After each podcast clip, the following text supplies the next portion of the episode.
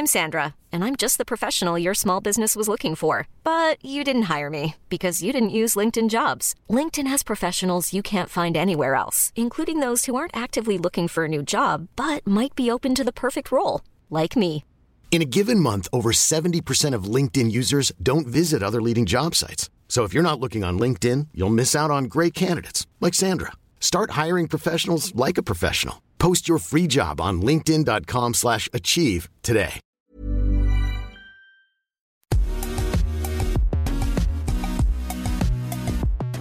Bonjour à toutes et à tous, bienvenue dans Poulain Rafut. Ravi de vous retrouver pour ce nouveau numéro, c'est l'épisode 14 de la saison 6 et toujours à mes côtés, Arnaud Beurdelet, journaliste milieu olympique. Salut Arnaud.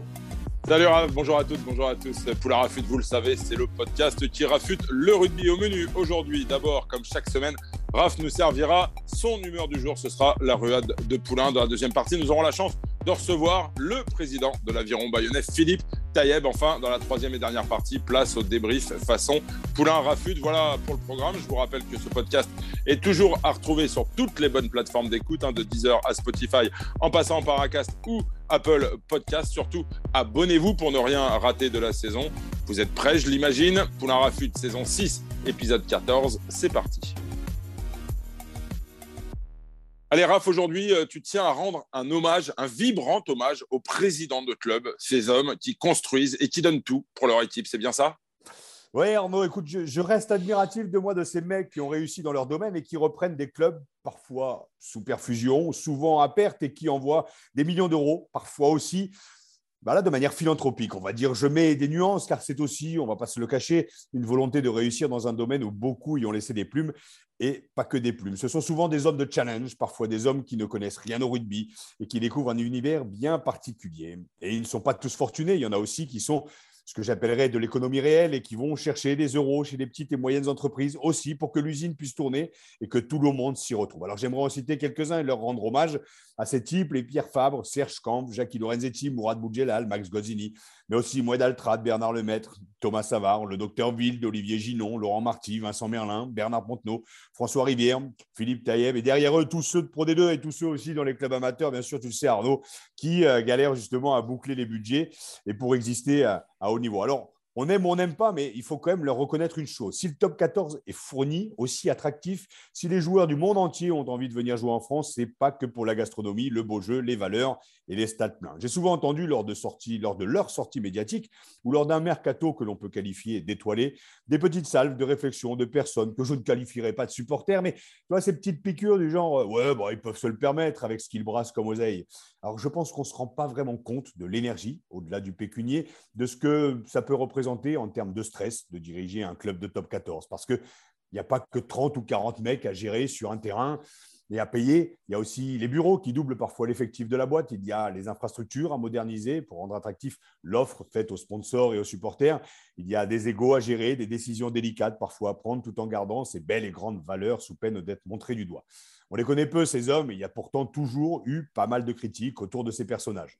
Pourtant, je ne suis pas certain que ceux qui jaloux ou envieux ou tout simplement trop passionnés pour prendre un peu de hauteur, arriveraient à mettre un quart du tiers de la moitié de leur propre fortune pour payer les gonzes pour cavaler derrière une baballe. Alors, je caricature, hein, mais c'est trop facile, là encore, de montrer du doigt ces hommes qui foutent toute leur énergie dans la bataille, soit pour maintenir chaque année leur club et leur économie, soit pour atteindre le Saint Graal, tant convoité par les 13 autres clubs, tout en acceptant de voir une partie de leur argent partir en fumée parfois quand celui-ci n'atteint pas le Saint bout de bois il y a pas mal d'emmerdes à gérer au quotidien et l'un des seuls avantages d'être président, c'est que bah, tu n'es pas emmerdé avec tes salariés qui veulent bosser en télétravail. Ben non, là, tu vas sur le terrain, tu mouilles le maillot. quoi. Donc, merci, messieurs, de faire vivre notre sport et les milliers de personnes qui en profitent, bah, comme moi, chaque semaine, chaque week-end, chaque mois et chaque année. Et c'est aussi un peu grâce à vous que bah, je suis là, moi aussi, à vous parler de ce sport que j'adore, car sans vous, euh, il n'y aurait pas de club pro, euh, pas de beaux jeux, pas d'anecdotes à partager et pas d'histoires à raconter. Alors, à la vôtre, cher patron, et continuez d'arroser notre cher rugby de vos moyens, certes, mais surtout de votre passion.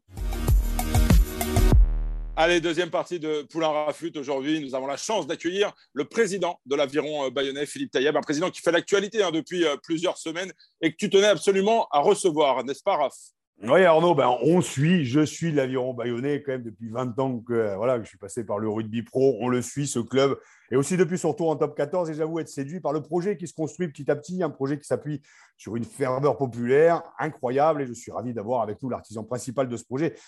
Bonjour Philippe. bonjour. Merci de, m'accueillir parmi euh, cette, cette, belle euh, émission euh, que j'entame, où j'entends parler, où des fois j'ai la chance de de pouvoir l'écouter. Euh, bravo du travail qui est fait.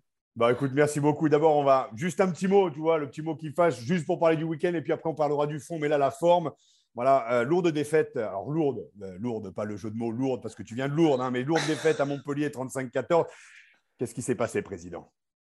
Non, je crois que hum, c'est un peu le, le problème de, des équipes qui, hum, qui se retrouvent à 14, arrivent à se resserrer beaucoup plus vite que celle qui se retrouve à 15. Et peut-être qu'on a eu un excès de confiance et on a surjoué. Euh, bon, je, reste très, euh, très optimiste par rapport à, je veux dire, ce qu'on a fait, mais c'est vrai que ce match-là ne reflète pas le, le, sérieux du début de saison avec le respect de, du jeu. Bon, je trouve qu'on a été. Euh, a fait des bonnes choses, mais on s'est précipité. Et c'est vrai que la, la, non je veux dire, validation à la mi-temps de notre 8-6, euh, ça me, pose un petit souci parce que on, est, on, est, on peut basculer euh, à la mi-temps devant et puis on se retrouve un contre 70 mètres alors que la sirène a, retenti. Bon, je crois que ça va nous servir et puis ça va nous permettre de nous rappeler surtout qu'il faut qu'on joue au niveau où on doit être et, peut-être euh, bon, ben, en tenir, je veux dire, compte dans, dans, le futur parce que le top 14, quand tu joues le champion de France, il faut rester sur tes basiques que tu as fait depuis le début de la saison. je trouve qu'il y a des défaites qui sont constructives et celle-là, on va la mettre euh, dans la construction de notre euh, suite. Euh, messieurs, juste avant de poursuivre vos échanges, vos échanges pardon, Raph, je, te propose peut-être que, que, tu nous dresses le portrait de, Philippe, un président pas comme les autres. Euh, Taïeb, façon Poulain Rafut, c'est maintenant. Oui, Philippe, tu es président de l'Aviron Bayonnais depuis 2018, mais ce que les gens ne savent moins, c'est que tu as été joueur de rugby dans les années 90 et que tu as remporté un titre de champion de France, groupe B, ce qui est à peu près notre Pro D2 aujourd'hui avec le FC Lourdes. Alors, donc, tu connais le, rugby, tu connais le terrain sur et surtout maintenant en dehors. Euh, je disais dans l'introduction de cette émission que ce métier de président de club est un métier à part. Alors, il y a ceux qui sont mécènes, voire philanthropes, qui s'investissent, mais qui délèguent pas mal parce que, ben, parce que voilà, ils ont d'autres activités autour. Et il y a ceux qui sont sur le terrain jour et nuit, qui sont dans les tribunes, dans les bureaux, dans les vestiaires, parfois, et qui mouillent le maillot, qui sont aussi dans les Algeco, mais les Algeco n'existent plus maintenant à Bayonne, et qui mouillent donc le maillot sans compter, et qui n'ont pas cette fortune qui leur permettrait de relâcher un peu la bride, ne serait-ce qu'une seconde. Et c'est ton cas, et c'est la cinquième année que tu construis avec tes équipes, le renouveau de l'aviron bayonnais. Alors tout n'a pas été rose, mais il y a eu une montée en puissance de ce club mythique je dis mythique parce qu'au-delà du palmarès et de l'image du club, dans toutes les tribunes françaises, voire même internationales, on peut entendre à un moment donné l'hymne de la Peña Payona. Et ça, c'est mythique parce que c'est même mythique que même à Beauvais, au BRC, on l'a chanté quand j'étais petit. Donc, te dire que c'est mythique. Plus sérieusement, Bayonne s'est modernisé. Bayonne ne joue plus le maintien. Bayonne, de par son recrutement ciblé, Maxime Machelot, Camille Lopez, on a parlé justement, Arthur Itoria qui arrivera l'an prochain. Bayonne dévoile petit à petit son ambition de s'installer durablement, stratégiquement et intelligemment en top 14. Je dis intelligemment car on a souvent vu des équipes faire le yo-yo entre la Pro D2 et le top 14 sans jamais vraiment trouver les clés pour y rester. Philippe, vous avez su, avec tes équipes, tirer des leçons du passé et construire enfin un Bayonne fort qui gagne, qui ne prétend plus jouer petit bras. Tu prouves à travers les résultats aujourd'hui qu'il est possible d'installer une économie durable dans le c'est à la mode, c'est-à-dire dans le temps, sans pour autant avoir recours à du mécénat. Il y a une vraie volonté de garder cet ADN basque, cette culture bleue et blanche grâce à votre formation, mais aussi grâce à la confiance apportée à des joueurs qui se sont révélés au fil des matchs, au fil des années depuis ton arrivée. Donc moi, j'aimerais comprendre la recette de Philippe Taïev, justement, pour avoir réussi à faire de Bayonne une place forte du rugby pro. Et ma première question, Philippe, ce sera les infrastructures sont devenues capitales dans le sport professionnel tant pour la performance sportive que pour l'activité économique. Bayonne a une nouvelle tribune, des espaces pour les hospitalités, un nouveau centre d'entraînement avec l'AB Campus, euh, l'AB, euh, Campus.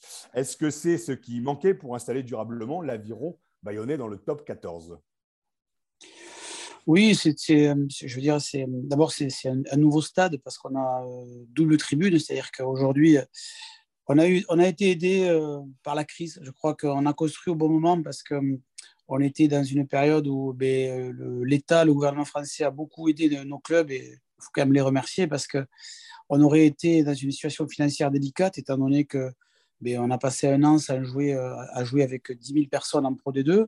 On était quasiment à guichet fermé, mais si on avait vécu cette, cette situation étant top 14, ben, on avait des salaires top 14 c'est vrai qu'on a construit au bon moment euh, et l'objectif c'était d'avoir une vraie économie, c'est ce que je dis, une économie réelle. Aujourd'hui, je ne suis pas milliardaire, je ne suis pas ni millionnaire ni mécène au club. Et je travaille tous les jours, je passe 40-50 heures dans ce club bénévolement, je le rappelle, hein, pour, les personnes qui avaient des doutes. Euh, c'est bien de le rappeler, c'est bien de le rappeler, Philippe. bénévolement, mais je crois que je suis un homme de challenge et, quand je me suis retrouvé à la présidence de l'Aviron, ce n'était vraiment pas prévu dans ma vie. Euh, j'ai été propulsé là par hasard ou par défaut, je ne sais pas. Mais euh, c'est vrai que moi, je suis quelqu'un, quand je me fixe un objectif, eh ben, euh, je, dirais dommage pour les, les, dommages collatéraux parce que j'avance et je regarde que les gens qui veulent avancer avec moi. Mais ce club, il a, été, il, a quelque chose de particulier. On a aujourd'hui euh, une mairie, un maire qui est, en permanence proche de, mes équipes, proche de moi. Et on a construit, je veux dire, ce nouveau club ou ce nouveau aviron mayonnais avec des, des, garçons de ma génération, des familles du Pays Basque, des, gens qui sont impliqués depuis euh, des années et des années, mais qui sont très discrets. Le Basque est très discret, très à l'écoute, très observateur. je crois que c'est une communauté qui est, belle et qui vous donne envie de vous transcender et surtout de vous dépasser, ce que j'essaie de faire au quotidien. Et comme je dis, euh, la culture du travail, ça a toujours été la culture du Pays Basque. Et aujourd'hui, quand vous avez un président qui travaille, eh tout le monde doit travailler. Parce que s'il y a un atterrissage financier euh, catastrophique, eh c'est tout le monde qui payera l'addition parce qu'il n'y aura pas quelqu'un pour combler les trous de, manque. Donc, euh, fier, je suis fier d'être président d'un conseil d'administration composé qu'avec des, des, jeunes, euh, des jeunes de 50 ans, hein, de, ma génération, mais qui sont, qui sont quand même des, familles du territoire local, de Bayonne, du Pays Basque. Et, et c'est là où les gens s'y retrouvent. Euh, quand tu parles de la, de la signature de Camille Lopez, de Arthur qui vient nous rejoindre, euh, de, Camille, de, de, Maxime, de, bon, il y a Facundo, tous ces gens-là veulent vivre de, l'authenticité et, ils savent que tout le monde travaille dans ce club. Et c'est pour ça qu'aujourd'hui, oui, euh, on peut être fier de nos, de, de nos nouvelles installations. Mais c'était impossible de faire autrement parce que cette économie s'est construite jour par jour. Et là où je peut être fier ou on peut être fier, c'est qu'il n'y a pas une zone de risque dans notre budget, c'est-à-dire qu'il n'y a pas un partenaire qui, a plus de 2% de notre économie. Et je trouve que demain, même si on perd notre gros partenaire, on ne pourra pas avoir un atterrissage ou des situations financières catastrophiques. Donc vous avez franchi vraiment ce palier qui permet justement de ne plus être le promu qui débarque et qui va jouer le maintien. On l'a vu, hein. je pense que vous êtes à 6 victoires et 5, euh, et 5, défaites. Est-ce que, est que, qu'est-ce qui manque pour aller plus loin? Alors, est-ce que déjà, il faut déjà digérer le fait de ne pas avoir à jouer les bas de tableau, euh, voilà, de prendre aussi plaisir aussi au quotidien, de vivre l'instant présent, parce que c'est chouette de voir Bayonne aussi qui s'installe, certes en huitième position, mais à deux points euh, du, stade français. c'est quoi la prochaine étape? Non, il faut rester, il faut rester, je veux dire, euh, humble et rester prudent. Aujourd'hui, là, déjà, c'est le maintien. Euh, et chaque année, euh, chaque année, je crois que si on gagne une année, chaque année, on pourra un jour vivre. Parce que moi, sur ça, je suis un président ambitieux et on est ambitieux, pas prétentieux. Mais l'objectif, c'est de voir Bayonne un jour, je veux dire, dans le top 6 pour faire des phases finales et, une Coupe d'Europe. Après, on sait où, le budget qu'il faudra pour arriver là. Euh, on n'en est pas loin, mais tous les ans, eh on travaille euh, justement pour arriver à, construire cette, euh, cette, masse salariale qui, qui va être à notre avantage. Le salarié cap descendant à 10 millions, l'aviron a un projet, un envol à 9 millions c'est-à-dire que dans 4 ans, ben, jouer avec l'aviron à 9 millions vaudra du 10 millions peut-être dans toute la France parce qu'on est quand même une région attractive, on on a des joueurs qui viennent pour vivre euh, cette émotion avec euh, ce public, ses supporters, ses socios. Et c'est vrai que si chaque année on arrive à gagner une place dans le classement, ben, mathématiquement on sera rapidement dans le top 6. Eh, justement, Philippe, euh, aujourd'hui, le budget de l'aviron, grosso modo, si j'ai bien suivi, c'est autour de 21 millions d'euros, peut-être un tout petit peu plus. Est-ce que justement la structuration, le fait de pouvoir aujourd'hui accueillir bah, des hospitalités, de pouvoir proposer une offre plus large de, permettre à, tout ce peuple bayonnais de vivre plus longtemps dans le stade, de consommer plus, on ne va pas se mentir. Hein, on parle d'une relation clientèle aussi. Est-ce que ça va permettre, à un moment ou à un autre, justement, au niveau du, budget, de, pouvoir progresser euh, euh, et rejoindre certains clubs euh, aujourd'hui dont les standards, on est plus à 26, 27, 28 millions d'euros je crois, je que l'aviron, si on veut garder le modèle, on ne sera jamais à 26-27. Par contre, on sera à 24-25. C'est une, une, certitude. Nos hospitalités ben, nous permettent d'avoir une, une, vraie économie avec, je veux dire, 2000 hospitalités à terme. Et c'est quasiment 8 millions dans notre budget mais euh, on n'est pas capable de construire 26-27. Par contre, on est capable de construire 23, 24, 24 peut-être et demi, en gardant cette, euh, cette, équation qui est attention, pas plus de 2% ou 3% de ton budget sur un partenaire. Parce que vivre, euh, vivre avec un mécène qui, qui en devient le propriétaire, c'est pas du tout la philosophie, c'est pas du tout ce que veut notre conseil d'administration on veut rester majoritaire. Aujourd'hui, le conseil d'administration, c'est 60% du, euh, du capital du club, donc c'est eux les propriétaires, euh, et j'en suis le président, mais euh, on ne dira pas non, mais par contre, avoir un déséquilibre dans une économie qui demain va devoir à un moment être réel, parce que j'entends des sommes qui vous font tourner la tête, hein, quand vous perdez 5, 6 millions, 7, 8 millions, 10 millions, par an, mais il n'y a que des, propriétaires fortunés qui peuvent se le permettre. Mais je crois pas que c'est, je crois pas à ce rugby, euh, euh, ce rugby riche. Voilà, je crois à un vrai rugby. On est une région, on est une terre, on est, on a des, des, des, joueurs qui arrivent de vraiment du terroir. Et la preuve est le retour de, d'Arthur. Bayonne n'était pas le, club le plus offrant, mais je crois que jouer sous, sous cette pression permanente, hein, quand tu es joueur de l'aviron, c'est 24 heures sur 24 que tu es que tu es sous la pression, euh, chez ton boulanger, chez ton boucher, chez ton docteur. Tout le monde te parle de ce club et tout le monde euh, veut savoir ce qui se passe. Et il y a un avantage dans les grandes villes euh, d'être dans l'anonymat, mais quand vous êtes comme nous, c'est aussi, aussi un bonheur d'être reconnu partout et, je crois que les joueurs apprécient ça aussi. Oui, tu as parlé d'Arthur Ituria, mais on parle vraiment de l'ADN basque. J'en ai parlé dans ton portrait justement. Il y a, D'ailleurs, vous avez annoncé dans la presse hein, que, l'objectif était de, convaincre de nombreux joueurs de revenir au Bercail, des joueurs comme Anthony Etriard, Émeric Luc, Max Spring, Baptiste Souzlou. Si, je te dis ça, c'est que vous avez cette volonté à l'avion bayonnais de, voilà, de, faire avancer euh, ces dossiers-là. Je ne me trompe pas. On, on l'a remarqué avec le Stade toulousain aussi, on le remarque dans beaucoup de clubs, en fait, d'essayer de. Cette espèce de retour aux sources aussi, d'essayer de, de, travailler aussi avec les anciens, ou en tout cas ceux qui font partie de la région. À Toulouse, ça a marché justement. On a beaucoup d'entraîneurs qui sont issus du club. Et là, c'est vrai que de, recréer cet ADN, certes autour du terrain, mais aussi à l'intérieur, avec votre formation aussi. Enfin, il y a une vraie volonté en fait de faire du, voilà, du basque une terre forte de rugby avec les joueurs issus de la région. Mais tu sais, euh, euh, ce que, je disais aujourd'hui, quand tu portes ce maillot et que tu rentres à Jean Loger, que tes parents, tes grands-parents, tes cousins, je ne dis pas qu'il y a une grande consanguinité au Pays Basque, mais euh, vous avez de la famille, le Basque a de la famille partout, des cousins, des amis, et l'ami du, cousin et le frère. Et, c'est quand même important. Je crois que ils arrivent à se, à se, dépasser, à aller chercher, je leur dis tout, tout le temps, 10 ou 15% de plus je veux dire, d'activité quand ils sont euh, issus de ce territoire. Mais notre formation est reconnue. Euh, on est troisième centre de formation depuis quasiment chaque année, troisième, quatrième, cinquième. Et surtout, on a à peu près 14 joueurs qui font le bonheur des grands clubs. Et pourquoi? Parce que on ne pouvait pas les garder, un, par nos infrastructures, deux, par notre budget. C'est juste logique que ces joueurs, ben, eux, ils pensent à leur carrière et chaque fois qu'ils partent, ils ont un pincement au cœur, mais chaque fois qu'ils reviennent, tu sais, quand tu vois les fêtes de fin d'année, les week-ends, quand ils sont libres, eh ils reviennent où? Ils reviennent au Pays Basque, ils ne restent pas dans les grandes villes ou chez eux.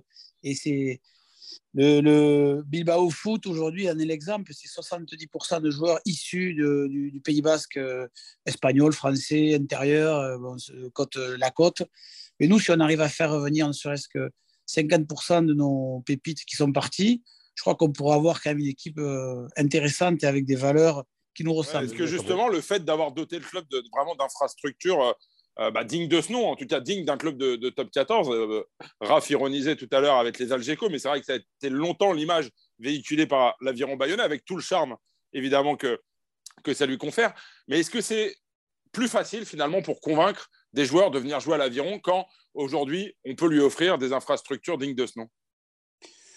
Oui, parce que chaque fois que chaque fois qu'on est en contact avec un joueur, on a, un process qui a été établi avec la cellule de recrutement. Il y a une visio qui est envoyée pour les étrangers pour qu'ils arrivent à se situer où est le Pays Basque, euh, où est le Pays Basque, je veux dire euh, en France. Et c'est vrai que aujourd'hui, d'avoir avec plus 4 mm carrés, euh, c'est une anecdote. La semaine dernière, on a fait la photo de l'équipe sous cette halle de 1000 mètres carrés.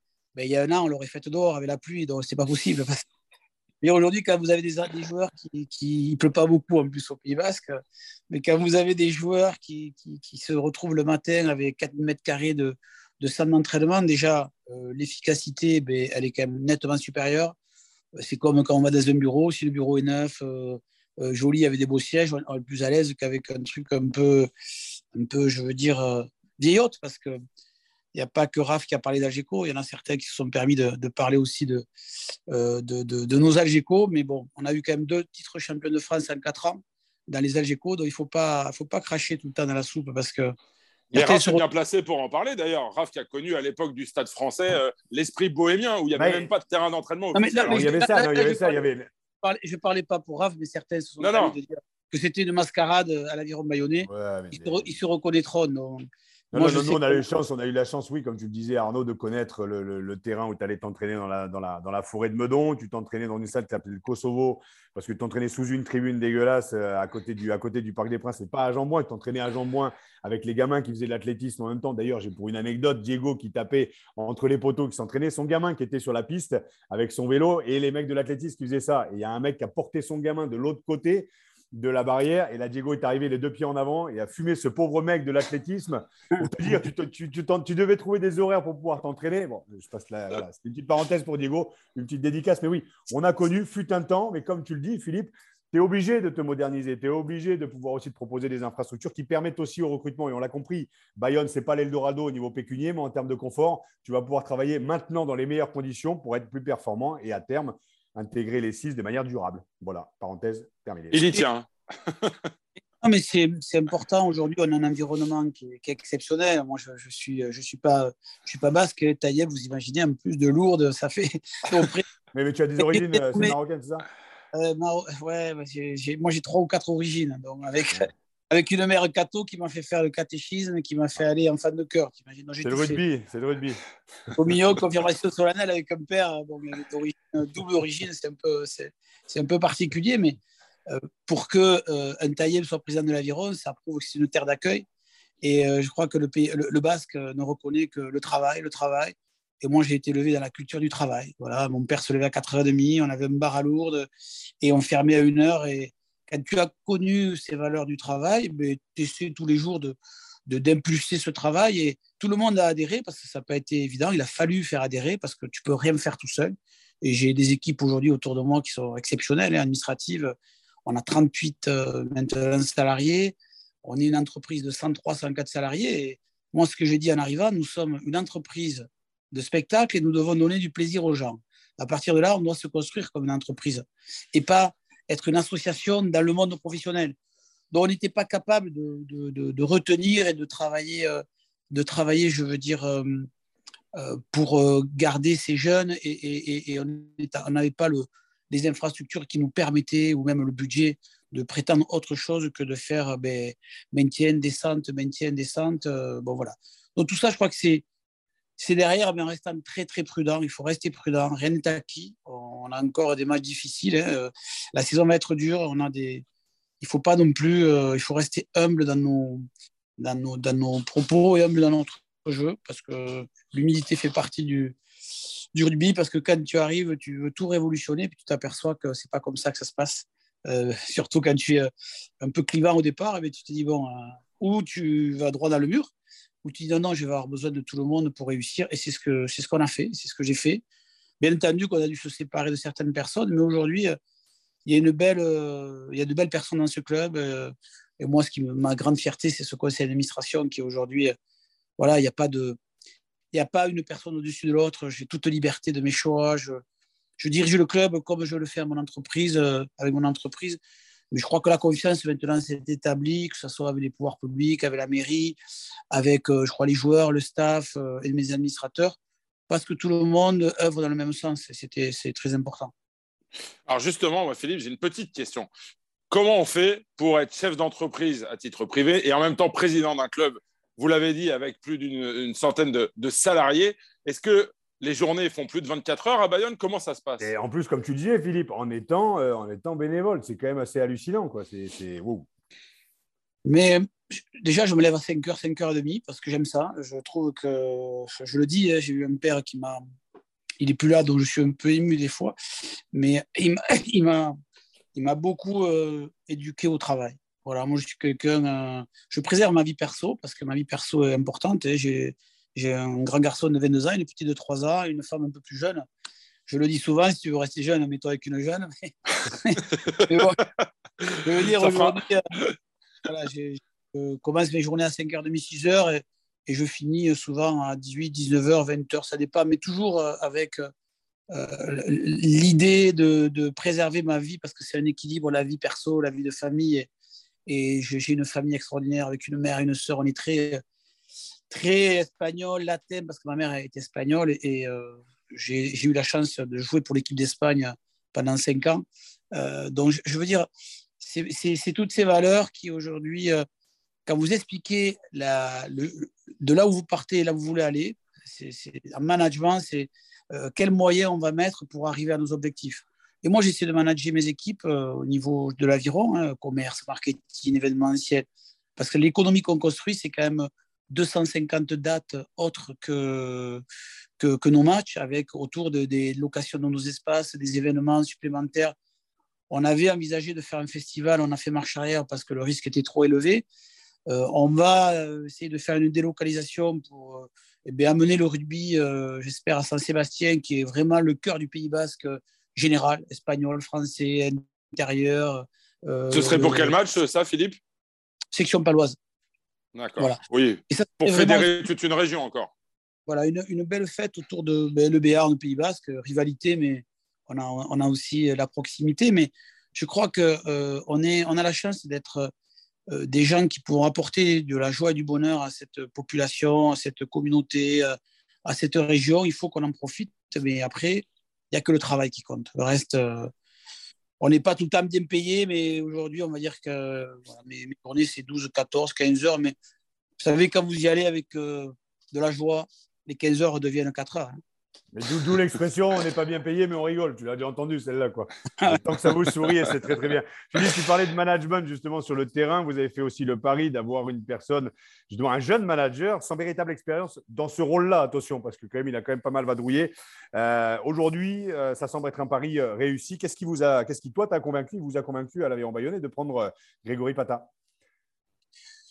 Ben, quand il y a eu euh, dans l'annonce de, Yannick qui ne continuerait pas avec, euh, avec l'Aviron en octobre 2021, euh,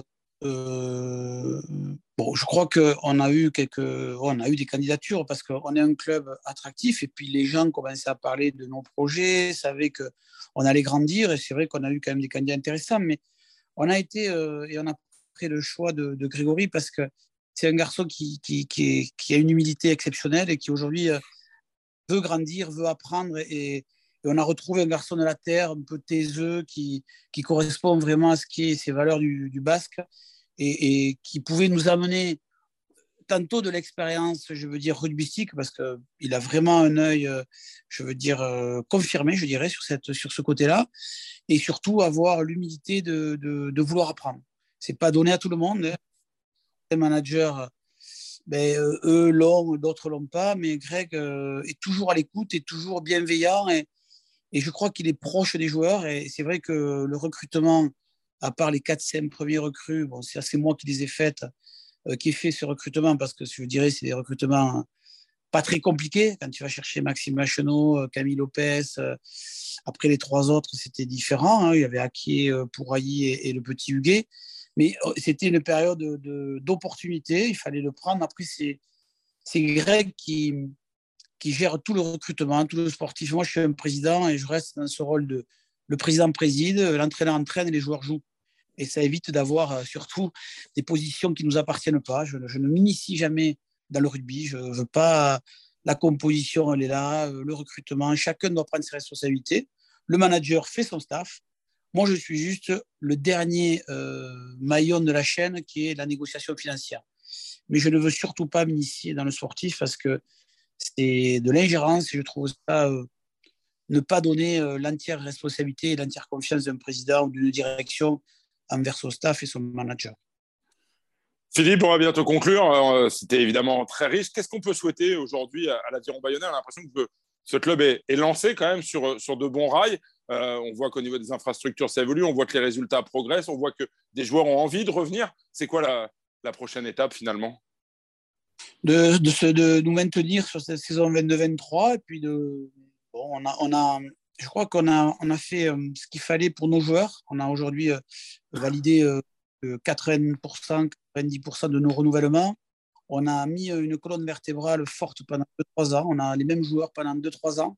Et chaque année, c'est d'aller chercher maintenant peut-être que, que 4 ou 5 joueurs de haut niveau, d'expérience, euh, j'espère euh, issus de la formation ou du territoire du Pays Basque. Allez, des noms, des noms, des noms. non, mais pour arriver comme euh, à, notre projet, c'est-à-dire jouer au jour le top 6 avec nos joueurs et, nos valeurs.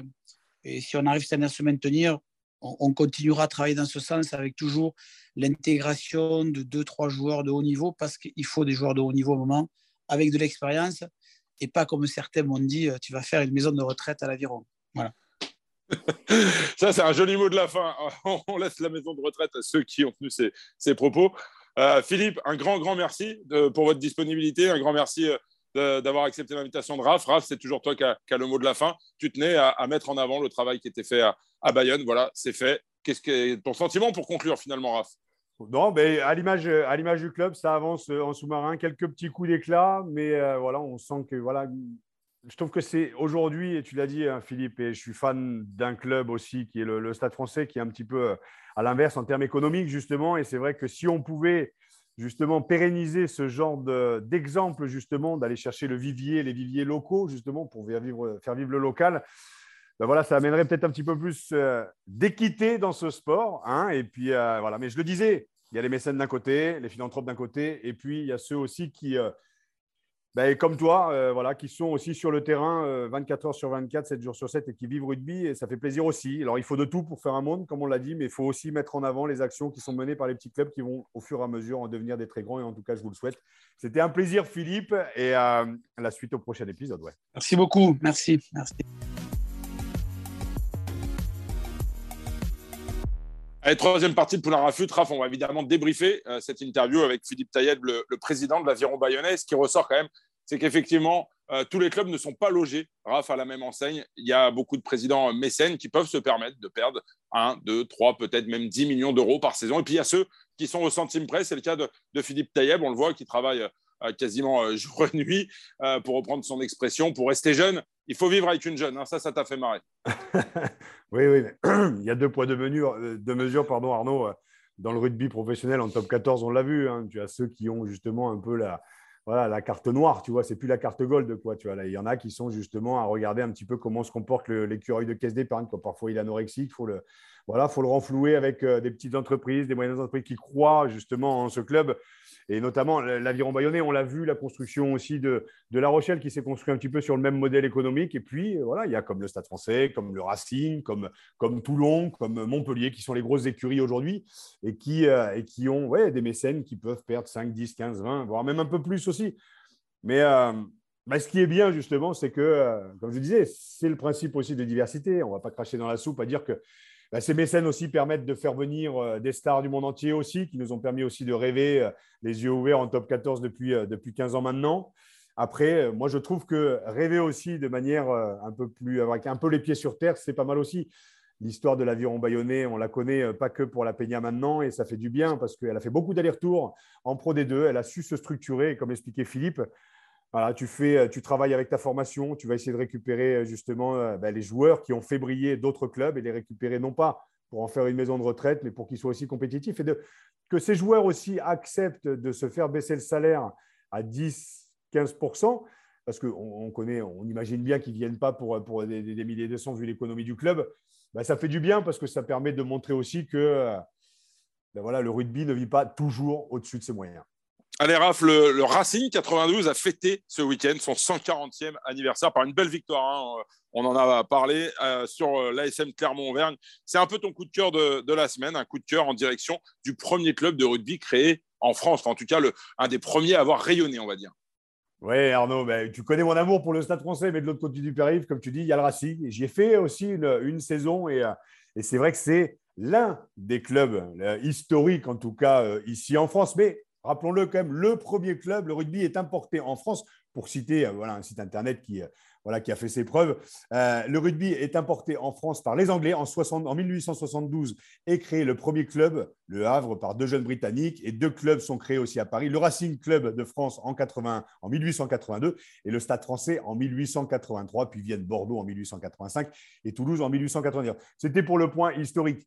Euh, voilà, pour revenir vraiment sur le, sur le Racing, belle victoire qui, comme le disait l'ESS Las Lorette ce, ce week-end, voilà, c'est de rendre hommage à toutes celles et ceux qui sont passés par le, par le Racing depuis 140 euh, ans euh, maintenant.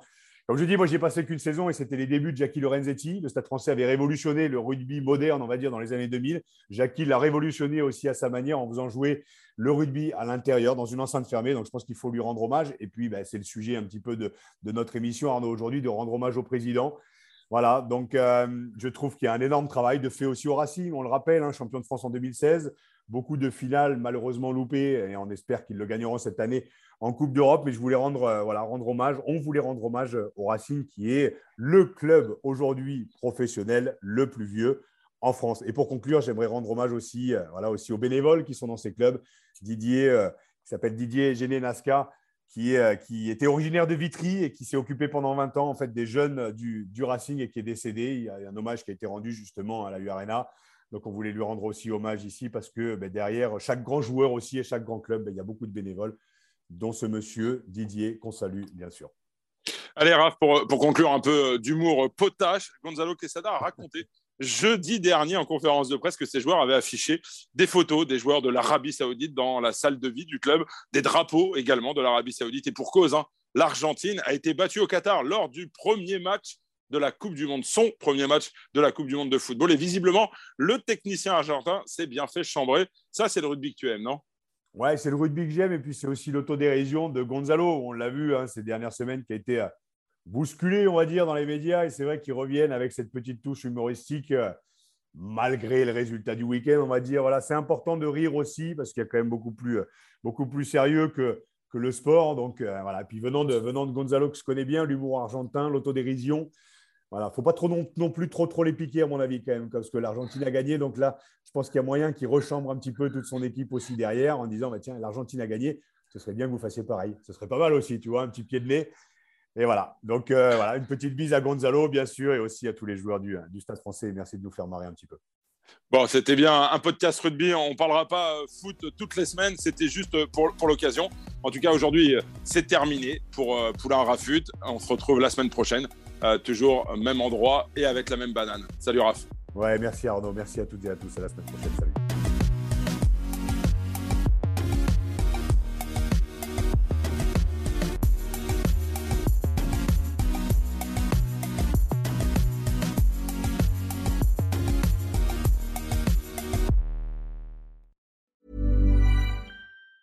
Ever catch yourself eating the same flavorless dinner three days in a row? Dreaming of something better? Well, HelloFresh is your guilt-free dream come true, baby. It's me, Kiki Palmer. Let's wake up those taste buds with hot, juicy pecan-crusted chicken or garlic butter shrimp scampi. Mm. Hello Fresh. Stop dreaming of all the delicious possibilities and dig in at HelloFresh.com. Let's get this dinner party started.